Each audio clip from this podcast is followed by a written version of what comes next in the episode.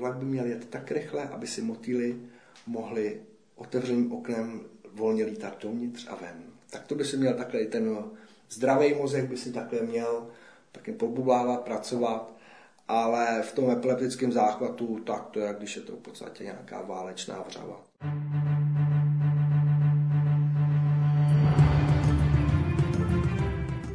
Málo která choroba představuje pro své nositele již od pradávna takové stigma jako epilepsie. Starověcí babyloniané v ní spatřovali působení zlých duchů. Staří řekové ji považovali za boží trest. A dokonce ještě v průběhu 20.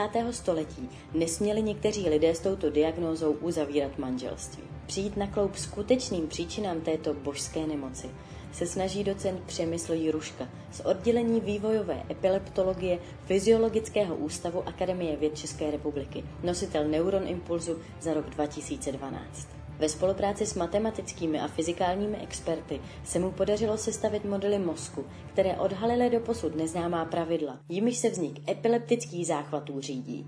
Výsledky jeho práce tak mohou nejen výrazně na pomoci k pochopení této nemoci, ale do budoucna i otevřít zcela nové cesty k její léčbě.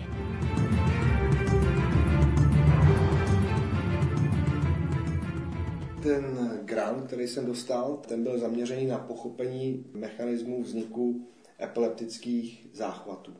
To znamená, proč v tom mozku ty epileptické záchvaty vznikají. A my jsme v podstatě zaměřili eh, ne už na samotný, když záchvat začne, ale co se děje poměrně určitou dobu před tím záchvatem. No a otázka je, jestli záchvaty začínají jako blesk čistého nebe, tak to vnímá pacienti, nebo jestli ty záchvaty jsou předcházený nějakými změnami chování a těch nervových buněk. Podařilo se nám právě jakoby se prokázat, že ten mozek, tak jak se přibližuje k tomu záchvatu, tak ten mozek se stává méně a méně stabilní, stává se méně a méně odolný vůči zevním vlivům.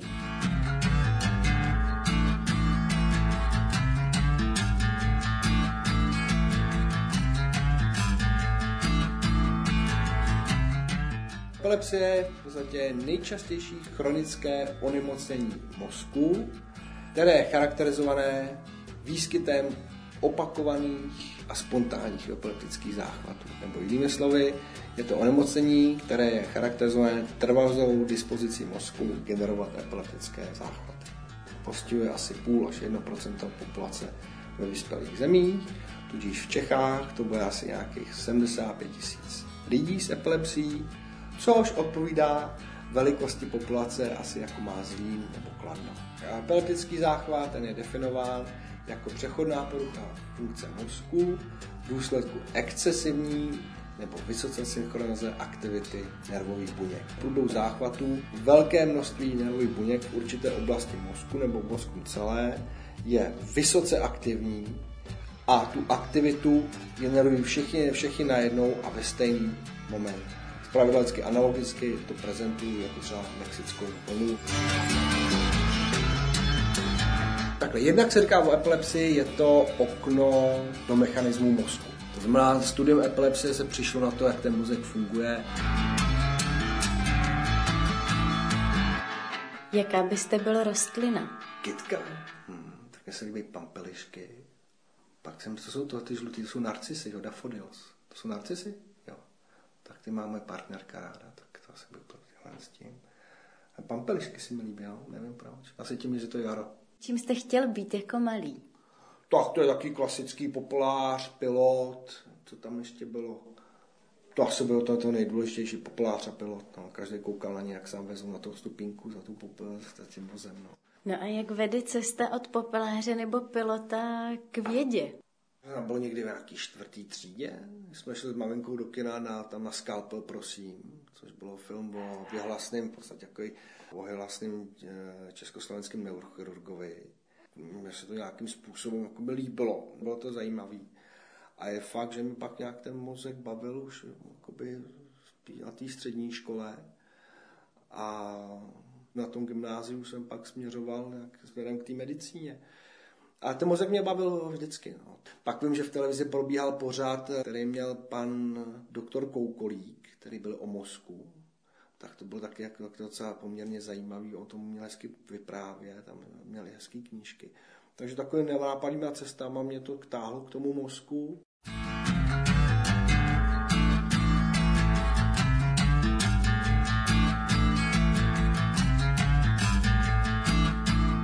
Celou medicínu mě bavilo všechno, co bylo od krku nahoru, to znamená, už to byla neurologie, neurochirurgie, stomatochirurgie, oral, oční, tak to mě bavilo. A pak jsem v podstatě začal docházet na kliniku dětské neurologie, kde jsem se jakoby v podstatě nějak učil elektroencefalografii a přes tu elektroencefalografii jsem přičuchnul i těm epilepsím a takhle mě to v podstatě celý bavilo. Ale původně jsem chtěl být čistě lékař, jako mě by nenapadlo nikdy, že bych měl být vědcem. Že jsem pak potom, co jsem ukončil postgraduální studia, jel na dva roky do Velké Británie věnovat se výzkumu epilepsie do laboratoře profesora Jeffrise, který byl jako, jako primadona ve výzkumu epilepsie, takže jsem byl šťastný, že jsem se tam jako k němu dostal. A z těch dvou let se stalo sedm a pak jsem se sem vrátil a už jsem to zůstal u toho vědy výzkumu epilepsie. My jsme v podstatě měřili dlouhodobě elektrickou aktivitu v mozku laboratorních zvířat, které mají epilepsii. A už když jsme se na to dívali, na to EEG, nebo na ten výskyt těch záchvatů, tak jsme viděli, že ty záchvaty se neobjevují náhodně rozeseté v čase ale že jsou se objeví v určitých nakupení. A my jsme potřebovali ověřit, že skutečně statisticky, že ta nakupení, ty záchvaty v tom nejsou náhodný, a především v jednotlivém tom nakupení, že tam je nějaká pravidelnost, to jsme tam viděli, že ty záchvaty vždycky ke konci toho nakupení se od, uh, objevují uh, méně a méně častěji. Ten mozek si pamatuje, kdy byl ten před, jakoby předchozí záchvat. Není to jakoby, aby jsme jako paměť, že včera jsem měl k večeři řízek ale je to spíš z dynamického pohledu, že v podstatě tam musí být nějaká souvislost, že ten mozek věděl, že předchozí interval byl delší. Takže jestli byl delší, tak by měl následovat ještě delší. Když byl krátké období záchvaty, tak uh, tam byla taková forma paměti, že by mělo následovat taky krátké období mezi, mezi záchvaty. To znamená, my jsme šli zpátky do těch dat a snažili jsme se hledat, proč to tak je, že se ty záchvaty postupně stávají méně a méně častější. No a zjistili jsme to, že v podstatě na začátku, když se objeví ty záchvaty, tak oni jsou mírné. A když jsou jakoby mírné ty záchvaty, tak zároveň se objevují relativně často. Ale jak to postupně probíhá během několika hodin, to nakupení, tak ty záchvaty se stanou, stávají víc a víc závažnější. To je to doprovázeno motorickými projevy a pádem toho zvířete. A v podstatě, jakmile se toto objeví, tak ty záchvaty se postupně začnou objevovat později a později.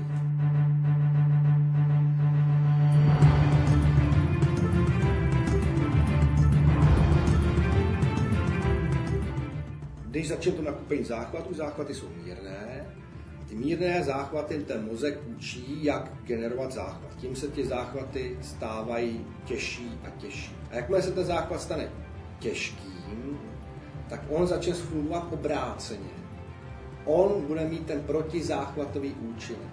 A tím, čím víc jich bude, tím se v podstatě účinek bude silnější a bude se nám to postupně četnost záchvatů snižovat a snižovat. Až pak, když jich bude určitý počet, tak ty záchvaty, v podstatě to nakupení skončí a ten náš pacient, respektive to laboratorní zvíře s těmi epileptickým epilepsí, tak bude mít nějaký období, třeba několik dní bez záchvatu.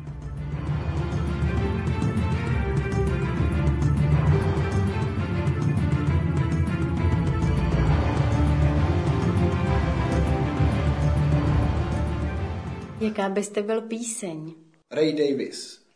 A to tam měl dvě písničky. 20th Century Man, pak je taková veselá Lola, jste slyšeli. Mod Kings neznáte? Jaká byste byl filmová postava? Captain Sparrow. A co je završením vaší práce? Kdybychom nějakým zásadním způsobem mohli přijít na to, jak tu epilepsii vyléčit. To by bylo, to by byl jakoby úspěch, co se týče jako věde, vědecký úspěch, to by, myslím, já i mý kolegové by jsme byli nějak spokojení.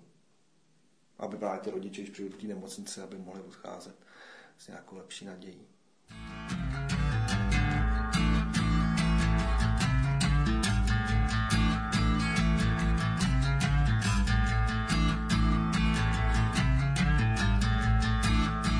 Můžeme si to opravdu představit, že ta sklenička, která je daleko od té hrany stolu, tak to je v podstatě stabilní mozek. To, když do té skleničky drcnu, tak eh, ona se nevyleje. Ten epileptický mozek postupně před tím záchvatem stabilitu ztrácí a to jako by ta sklenička se nám posouvala blíž a blíž k té hraně stolu no a pak už stačí jen něco malinkého, aby nám v podstatě tu skleničku převrhlo a tu vodu vylilo. Tak takhle je to něco podobné s tím naším pozorováním, záchvaty nezačínají jako blesk čistého nebe. Jaká byste byla historická postava? Historická řeknete? mm, já nevím, je to si, jestli Skoda Men, ale už uh, nějak mi byl sympatický přemysl, tak druhý, nevím proč. Ráno přijdeme do práce, a s kolegou si startujeme kávou z automatu, který teda jakoby hovorově říkáme Blivajs, protože to žádná kvalitní káva není, ale nám to strašně chutná. Když jsem dva nebo tři týdny v Praze, tak už se těším ráno na Blivajs. No a pak se pustíme, no tam se sedneme za počítač, no a píšeme celý den. No. Ať už je to zase administrativa, články, formuláře a samozřejmě po náplně určovat chod těch projektů, komunikace právě s, s těmi kolegy a studenty, protože to je to nejdůležitější eh, v ta komunikace, aby jsme věděli, jakým směrem se to ubírá a vymýšleli příkladně nové věci. No. Do šesti, do, do sedmi pracujeme a pak se jdeme tak někam zacvičit, nebo jdeme eh, s kamarády na ping-pong, nebo prostě domů. No.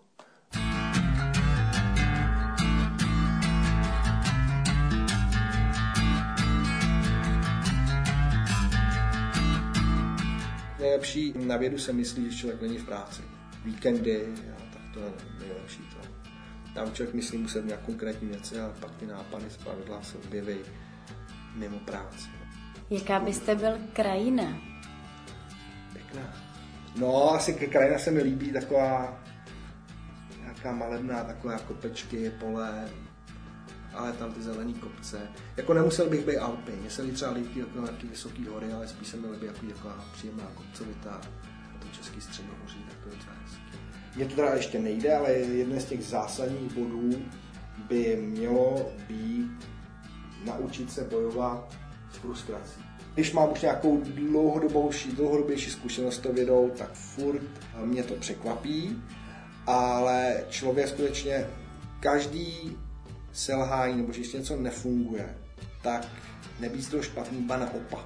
Je to k něčemu je i negativní výsledek k něčemu je. Prostě člověk nesmí dát na to, že něco nejde, že mu nebo něco nevyšlo. Prostě musí jít dál a ponaučit se z toho.